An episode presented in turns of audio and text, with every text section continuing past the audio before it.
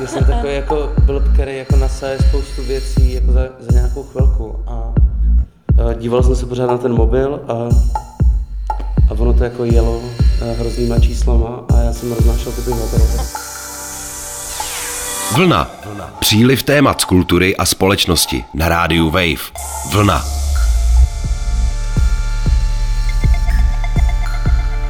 Vlna se tentokrát vypravila do městysu Stařeč u Třebíče, kde aktuálně sídlí zářící hvězda českého rapu Rohony. Hudebník sem do svého domovského prostředí podle vlastních slov utekl před elitářským městským životem a v domě po rodičích dal dohromady desku Superfly, na které kombinuje současný zvuk s citacemi big beatových klasik a vzdává hold hudbě, která ho provází od dětství. Co má podle něj společného big beat a rap? Je nová deska romantická? A co zrovna dělal, když se dozvěděl, že jeho single je ve 100 nejposlouchanějších na internetu? Posloucháte podcast Vlna, já jsem Aneta Martínková a za chvíli uslyšíte můj rozhovor s raperem Rohonym.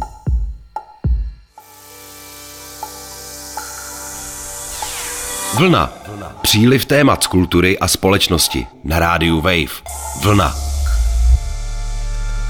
No tak já zdravím. Adame, my jsme teda ve Starči. Mm-hmm. Teď tady v nějakém prostoru můžeš popsat, prosím tě, kde to jsme? Jsme u otce v hospodě, kde jsem točil pivo dlouho a mám to tady rád.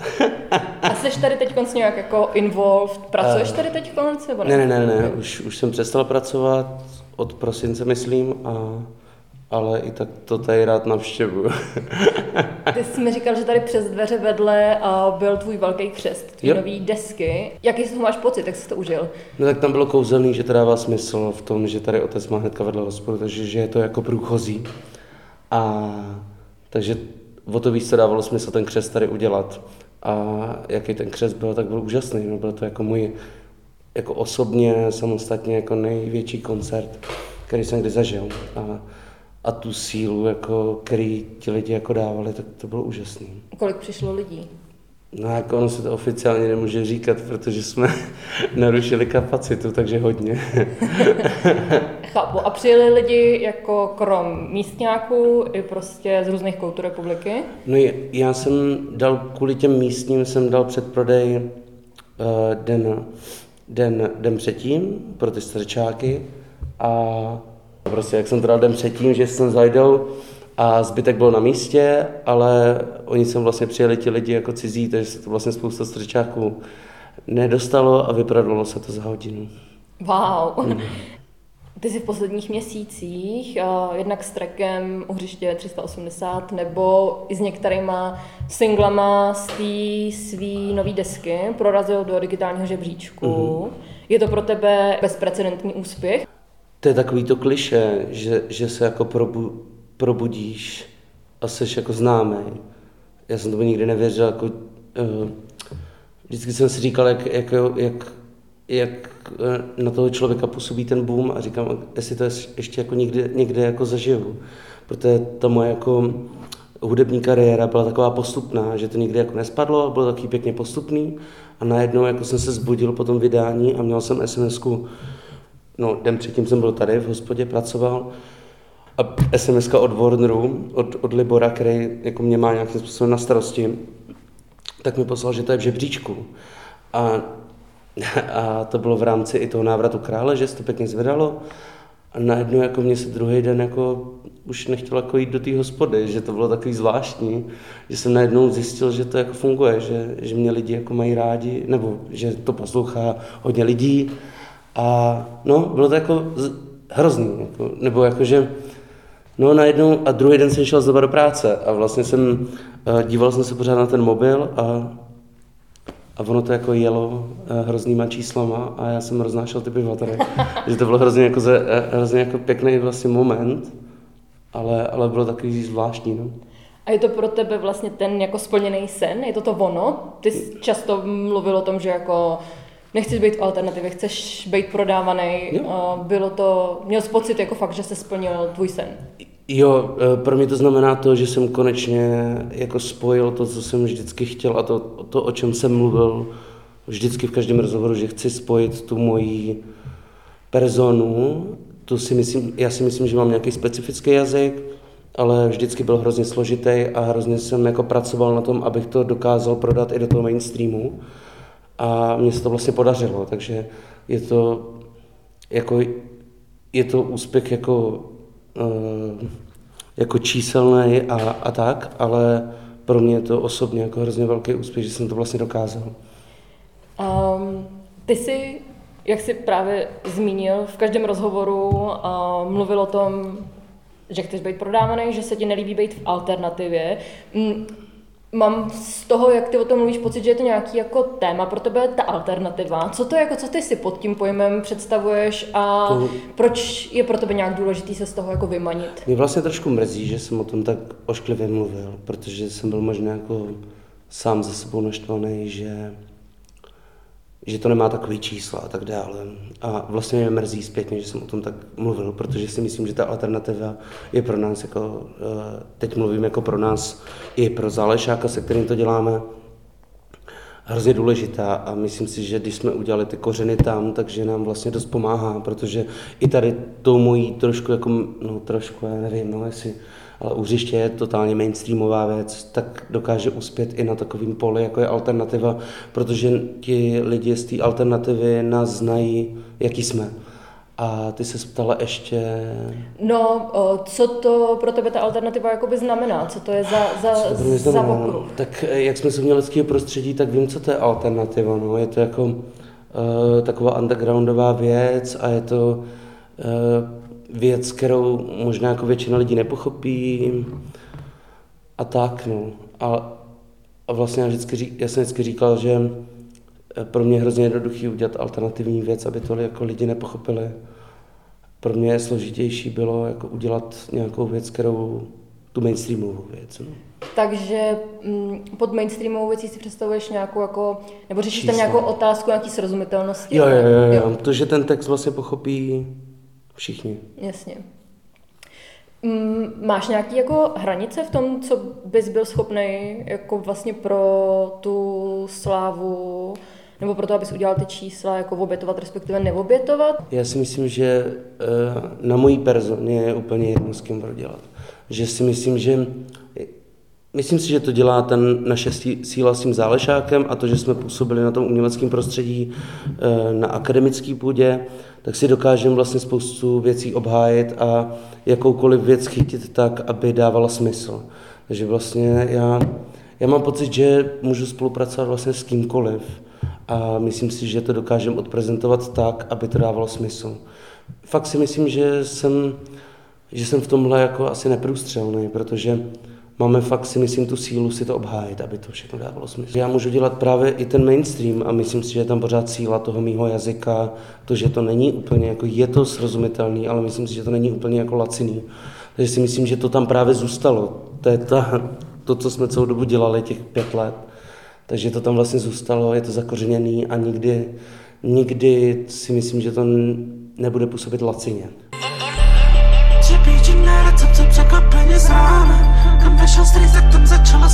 Ty jsi na té nový desce začal hodně citovat, no, už i třeba v předchozím singlu v Třebíči na recepci, Překvapení z rána, začal si hodně citovat český big beatový klasiky, ať už Tři sestry, nebo třeba Vítkovo kvarteto, přímo si vlastně na té nový desce předělal, track Pražský démon a cituješ různý big beatový texty.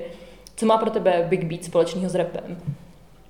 Vůbec nic, jako to je jenom, já to beru, já jsem vůbec nepřemýšlel nad tím, jestli to bude rapová deska nebo nebude, jestli to dělal podle sebe.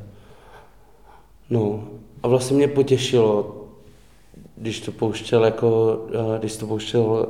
Ladislav Sená, tak mi řekl, že tam slyší Káněho, což jsem vlastně vůbec, nebyla to pro mě inspirace, ale je to pro mě jako nějaký vzor hudební. A hrozně mě to potěšilo, že to tam jde, asi, že to z toho cítí, ale já jsem to nechtěl. Takže vlastně jako mě to potěšilo tohle. Teď se možná odbočil. Ale... Co ten big beat pro tebe jako znamená? Co ten big beat pro mě znamená? Pro mě to znamená to, na čem jsem vlastně vyrostl. Ale já vlastně nejsem žádný hudební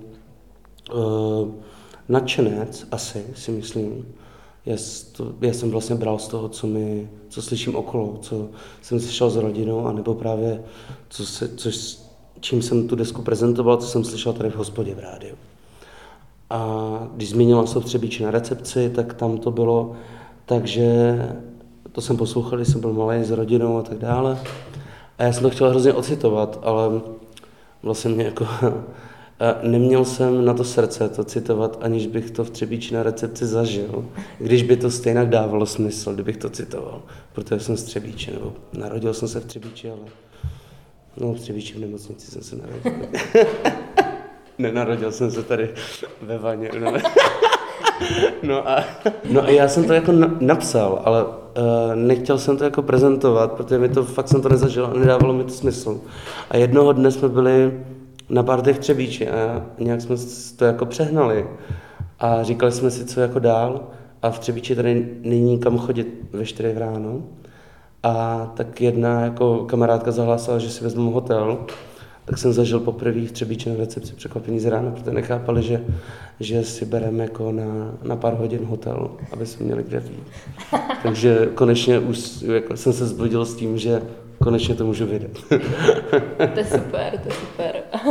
A ty tracky další, který ty jsi tam dal, třeba právě ten Pražský démon. Mm-hmm.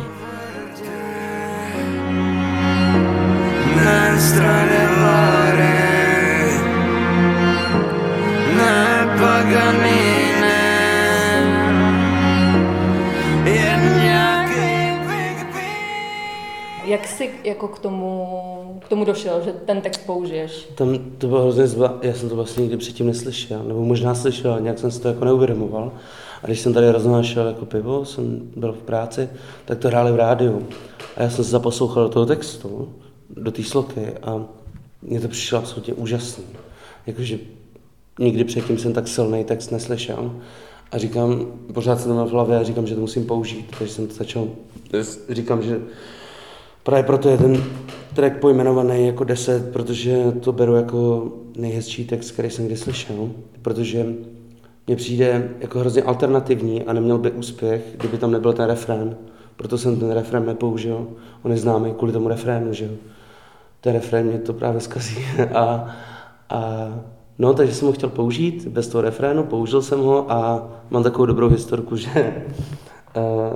že říkám, jako všechny ty tracky, které tam nějak cituju, tak jsou v pohodě, jakože je použiju asi, není to nějak to, ale tady to jsem cítil, že by jim to třeba mohlo vadit. Tak jsem se už chystal, že jim napíšu, a z Tokio Drift měla koncert na Umprum, tak jsem jim tam hostoval a hráli jsme tam tu písničku, ještě než vyšla. A ten týden jsem to chtěl zrovna řešit. A jak jsme to dohráli, tak zrovna přibyla holčina a jsem na ní koukal, co chce, a ona... To složil můj táta. Já říkám, ty mi jdeš do rány. Říkám, pojď na cigáru, já ti chci něco říct. Tak říkala, že s tím bude asi v pohodě. A to, tak snad je to všechno cajku, protože já jsem jí jako vysvětloval, že to není v rámci nějakého kalkulu, že to je v rámci toho, že si to vážím, že to je jako podstatný věci. Já si myslím, že v současné hudbě, a co dělají mladší lidi, je hodně taková jako tendence nějak znovu objevovat starou hudbu, starý pop, starý mainstream, který je třeba mezi některýma uměleckýma vrstvama nějak zdiskreditovaný. Jaký ty máš jako pocit z toho, když nějakou takovou skladbu prostě, nevím, použiješ, předěláš a pustíš ji prostě svým fanouškům, faninkám, jo, který jsou zvyklí právě prostě, jo, na rapový věci, na něco novýho, jinýho? No, já si myslím, že jsem tak rychle skočil, že ani asi možná neměli pocit, nebo neměli šance jako zareagovat, že já jsem jim to fakt tak hodil před ksicht, že to jsem já, a tak dobře jsem si to obhájil, že to jako přijmuli, aniž by jako se, myslím, nad tím pozastavili, si myslím. Jaký máš na to reakce? Ty třeba ještě na té desce vlastně máš... Reddy Kirken. Stálo, asi se mi stálo. Reddy Kirken, anebo kolabo s Pavlem Machátem, což je hudebník za nějaký vlastně zdejší kapely. Já, tady z okresu. Jak se ta kapela jmenuje, pardon? Matador, jo. Co na to jako říkali tví fanoušci, faninky? jako, na ten styl, na ten fakt, jako na ten, protože ty tam jdeš hrozně tvrdě, takovou tu fakt jako tu syntézu toho současného městského zvuku a hudebních kořenů, který si myslím, že má spousta z nás, mileniálů, asi i zoomerů, tak co na to říkali? Tam jde o to, že já jsem vlastně tak rychle jako vystřelil s tím albem, že oni mě tahle vlastně poznali, většina lidí. Takže vlastně ani nemohli říct. A nějací jako skladní fanoušci jsem nezaznamenal žádné jako hodnocení. Vlastně mě trošku děsí, že ta deska je hodnocená od všech tak kladně. Jsem nikdy jako, vlastně fakt jsem neslyšel nic špatného o ní. Což je trošku jako to. Ale já vlastně s tím mám problém už od začátku. Tam, že jsem nezažil pořádný hejt a tak jsem říkal, tak to je tím asi, že jako nejsem moc známý a tak dále, mám tu základnu jako pevnou a teď taky ne, vlastně. Jsem nezažil jako nějaký velký hejt. A já si vlastně myslím fakt, že je to tím, co už jsem tady jako omílal, no. Že je to tím, že já se ty věci obhájím a že vlastně oni mi nemůžou nic říct, protože já vím, proč to dělám a řeknu k tomu, proč jsem to dělal a že je to nějaký smysl, že to není jen tak takový kalkul, že to dělám s nějakým jako, s nějakým smyslem a no prostě vím, proč to dělám. Takže si myslím, že je to fakt neprůstřelný, no. Ještě bych se vrátila částečně k tomu, co už jsme načali, a sice to, že ty se z městského prostředí přesunul zpátky sem vlastně do Stařče. Můžeš posluchačkám, který třeba ten tvůj příběh neznají, nějak jako ještě přiblížit tu svoji cestu, tohle svý rozhodnutí? Co tam, jaký tam byl impuls? Já si myslím, že to asi zažívá každý student, který mu jde do tuhýho. A já jsem vlastně dodělával magistra a měl jsem brigádu v Praze, kurýrní. A najednou se blížil ten magistr, já jsem musel psát tu diplomku.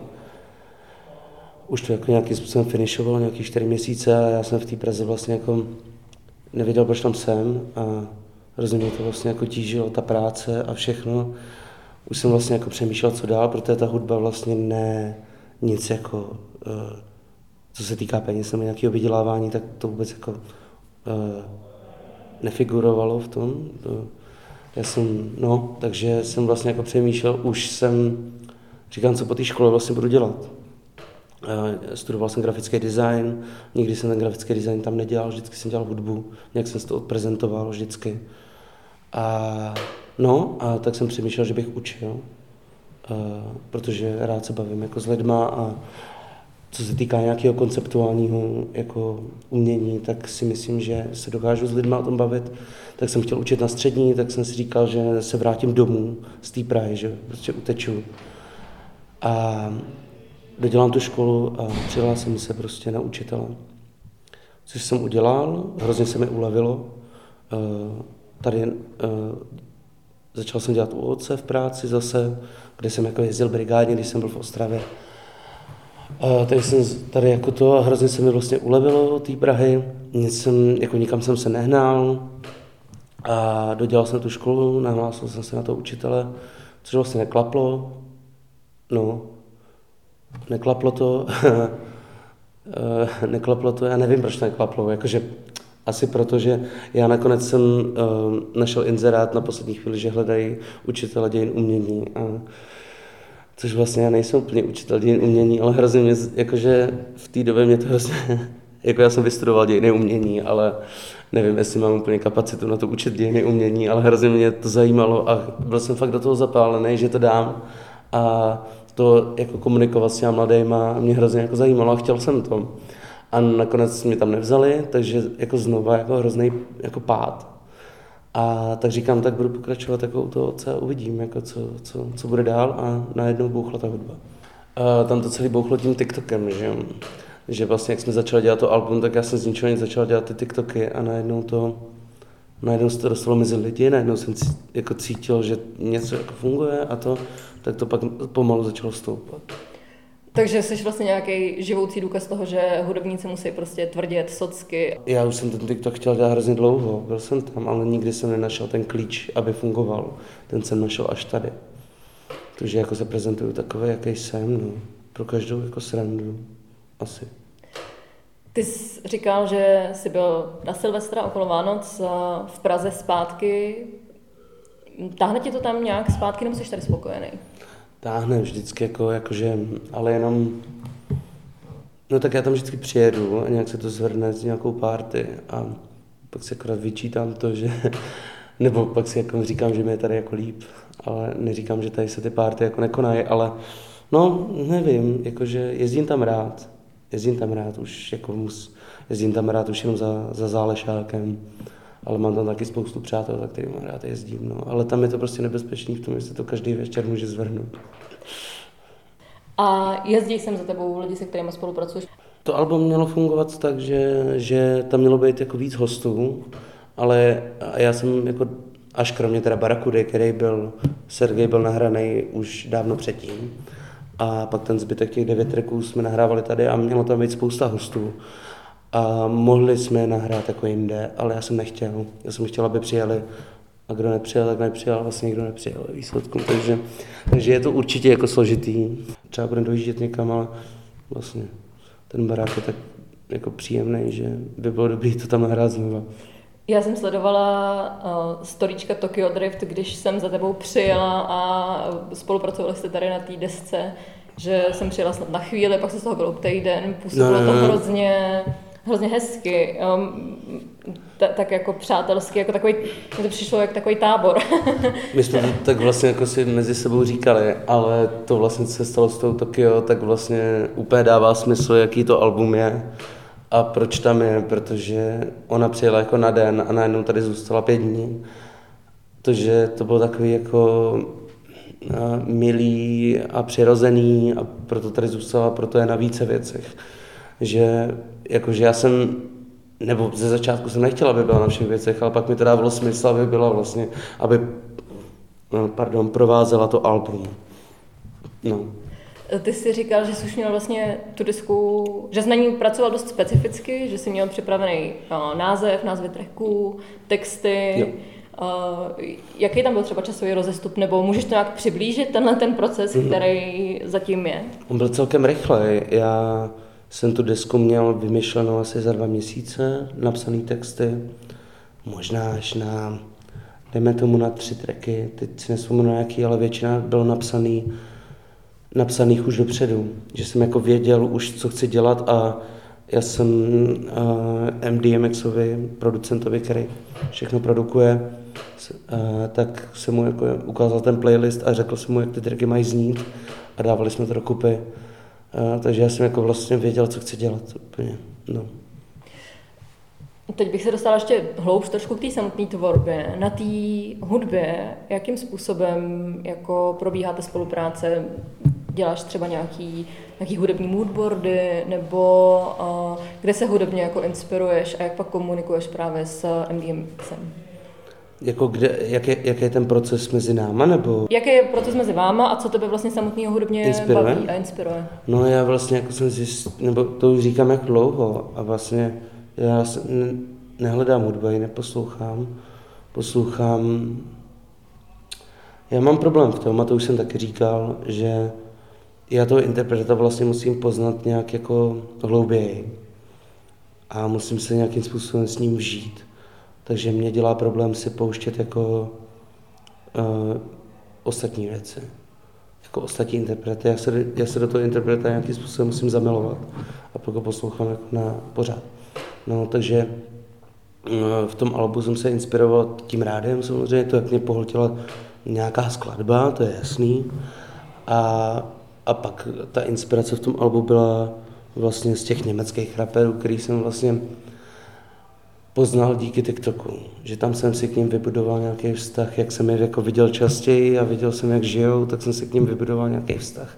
A no, takže no, to byla ta moje inspirace a jestli teda přesunu se k tomu, jak spolupracujeme jako s MDMXem, s tím producentem, tak je to tak, že mám nějakou představu, Dřív to bylo trošku freestyle, a teď pracujeme jako od toho alba, ještě trošku předtím spolupracujeme prostě jako tak, že já mám nějakou představu, my se o tom předtím pobavíme a jdem dělat společně beat. Tím, že co se týká melodií a tak to konzultujeme a pak už to nějak dodělává sám, ale je to v rámci nějaký komunikace, ale on je tak jako přizpůsobilý a tak jako geniální v tom, že jako dokáže najít vždycky nějakou cestu. Že já bych jako nerad chtěl mu nějak brát kredit skrz to, že s ním na tom spolupracuju a že mu do toho kecám a v tom případě to není jako jeho věc. Ona to je jeho věc, jenom spolu nějak konzultujeme, to je úplně jako v pořádku. No, takže tak. Právě mě hrozně jako píšou lidi, beatmakeri a tak, ale já to netom. Já jako vlastně spolupracuju rád s ním a tu hudbu děláme jako od začátku do konce a nerad si poslouchám peky beatů a skládám na to texty a k tomu musím mít nějakou asi osobní vztah k té hudbě a skládat to nějak jako společně. Takže v tom mi ten MDMX vyhovuje a nemám v plánu jako ho měnit za nic, protože jsme si sedli lidsky i rodině, jako naši už se znají, že to je takový, už se to prolnu do takového rodinného toho, no.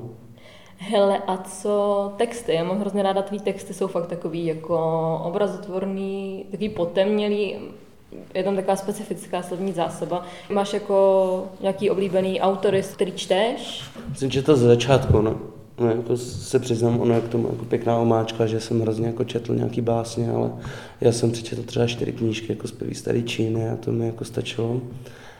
A tam jsem jako asi jako fakt asi jsem to tak moc hledal, že jsem tam nabral nějakou ten nějaký osobitý jazyk, jako i básnický si myslím, že jsem to tak hledal, že jsem to vlastně jako se naučil tak mluvit a teďka jako z toho pořád čerpám, ale to už jsme se bavili, že teď jsem to jako se nějak naučil jako balancovat na tom, aby to lidi pochopili ty texty. No a teďka nemám žádný autory, který jako to. Si každý myslí o mně, že mám hroznou jako rešerši v rámci hudby, že vlastně jsem hrozně jako sečtělej, vím vlastně o všem, ale... Ne, tak to já jsem si ani nemyslela, chtěla jsem se zeptat. Tak to mě trošku uráží.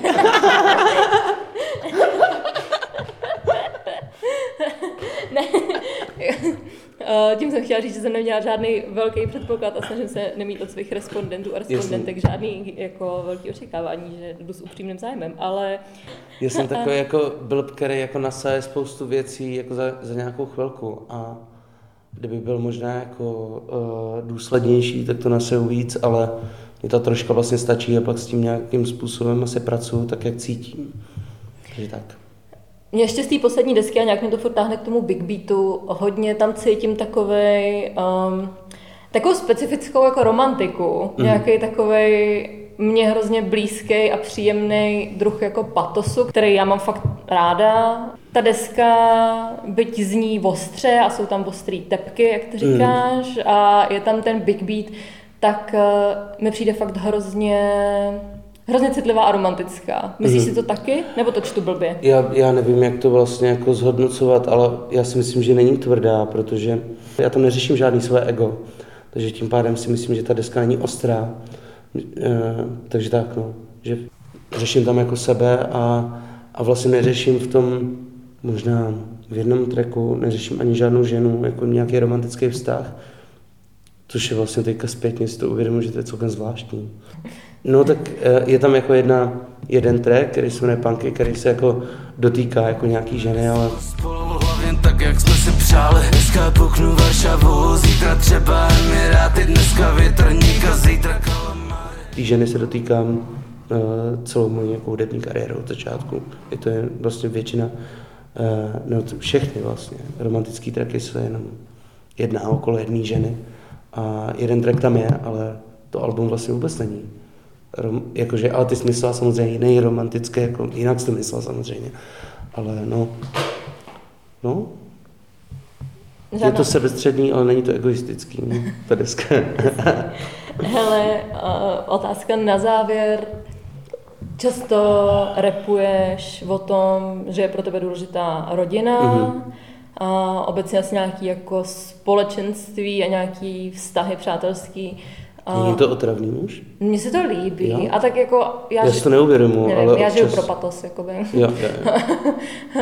I proto mě tam baví tolik ty Big Beatový citace, protože Vinetu je nádherný text, pak mimochodem. A víš, odkud je ten text? Je to místní kapela? No, kapela, spíš místní jako... umělec Kamil Foyt, který to složil už dávno, tak před, já nevím, možná 20 let, méně než 20 let. Já jsem zpíval, když jsem byl malej, tady se udělal takový chlapecký hospodský sbor, no chlapecký mužský, bylo tam asi 30 lidí, chlapů, který, a objeli jsme, dokonce jsme byli na festivalu velkým na letišti na Slovensku a byli jsme jako velký sbor a já tam byl jedinej, mě bylo, já nevím, kolik mi bylo být, 11, 12 a můj bratr, který mi bylo opět míň. A s těma chlapama jsme jako zpívali. A zpívali jsme tam toho Vinetu a já jsem ho měl hrozně rád. A tak jsem říkal, že bych ho chtěl hrozně jako to. Chtěl jsem tam, aby tam zpíval, ale nějak mu to nevyšlo. Myslím si, že já osobně jsem asi možná měla tendenci těch svých jako kořenů kulturních, právě přesně z toho Big Beatu, ve kterém já jsem vyrostla taky, nějak jako možná utíkat a teď si k tomu hledám cestu zpátky. Myslíš, že právě skrze jako umělecké školy a tak, že jsi to ze sebe někdy taky chtěl třeba nějak setřást a teď k tomu hledáš cestu zpátky? Určitě. Já jsem chtěl vlastně hrozně jsem chtěl mít tu knowledge okolo jako rapu. Ale já jsem ji nikdy neměl, tak jsem to chtěl hrozně nahltat, ale vlastně mi to nefungovalo. A pro mě bylo vlastně vysvobození se vrátit k tomu, co jsem jako poslouchal, když jsem byl malej. Ale jako poslouchal, no, jak říkám, já nejsem žádný hudebník, že bych si kupoval CDčka, tak jak jsem říkal v tom prvním tracku, moje první a poslední koupený CDčko byl Vladimír, takže tak. No a teď teda ta poslední otázka. Jak na tu tvoji tvorbu reaguje právě ta tvoje rodina a lidi tady? Úplně jako, no, jo, fandíme už od začátku. Jakože jsou právě v té skladbě Vinetu, tak celá moje rodina a blízký přátelé tam zpívali na konci. Co by nikdy neoklamal, hej, jsem samej sval, láska mě posiluje a bude dál. Až mi zmizí z očí, bude furt mojem šoči, já jej Vinetu, co by nikdy neoklamal. Oni jsou vlastně fandími hrozně, i když, ne, oni tomu věřili jako ze začátku, i když byli trošku skeptičtější asi, že to dlouho nefungovalo a tak dále. No a teď vidí a to a jsem rád, že za mnou jako stáli už od začátku, že mi věřili, že to dopadne, takže úplně mám radost, že všichni mě jako podporují. Jsi furt trochu braný jako rapper, i když teď mluvíš o tom, že vlastně se sám úplně necítíš být součástí nějaký rapový smetánky. No. Jenom by mě zajímalo, jestli vůči tomu žánru samotnému nebyla tady třeba nějaká jako nedůvěra nebo pocit, že je to něco cizího. Cizího? No já nevím, já to řeknu, možná ti neodpovím na to, ale třeba když se vrátím k tomu Káněmu, tak já ho neberu jako rapera. Já ho beru jako hudebníka a že dělá vlastně ve výsledku nějaký umění. A tak se beru taky. Jakože mě jedno asi kam za lidi zaškatulkujou. Asi jsem rapper, tak protože jako se v tom asi pohybuju. Asi taky je Káně rapper samozřejmě, ale ta jeho práce prostě mně přijde, že je hudebník. Že prostě to. A tak se cítím taky. No tak jo. Tak moc dík. Já moc krát děkuju, že jste za mnou přijeli a děkuju za příjemný rozhovor a povídání. Poslouchali jste podcast Vlna, tentokrát rozhovor s raperem Rohonym. Od mikrofonu se loučí Aneta Martínková. Vlna. Příliv témat z kultury a společnosti na rádiu WAVE. Vlna. Poslouchej na webu wave.cz/vlna, v mobilní aplikaci Můj rozhlas a v dalších podcastových aplikacích.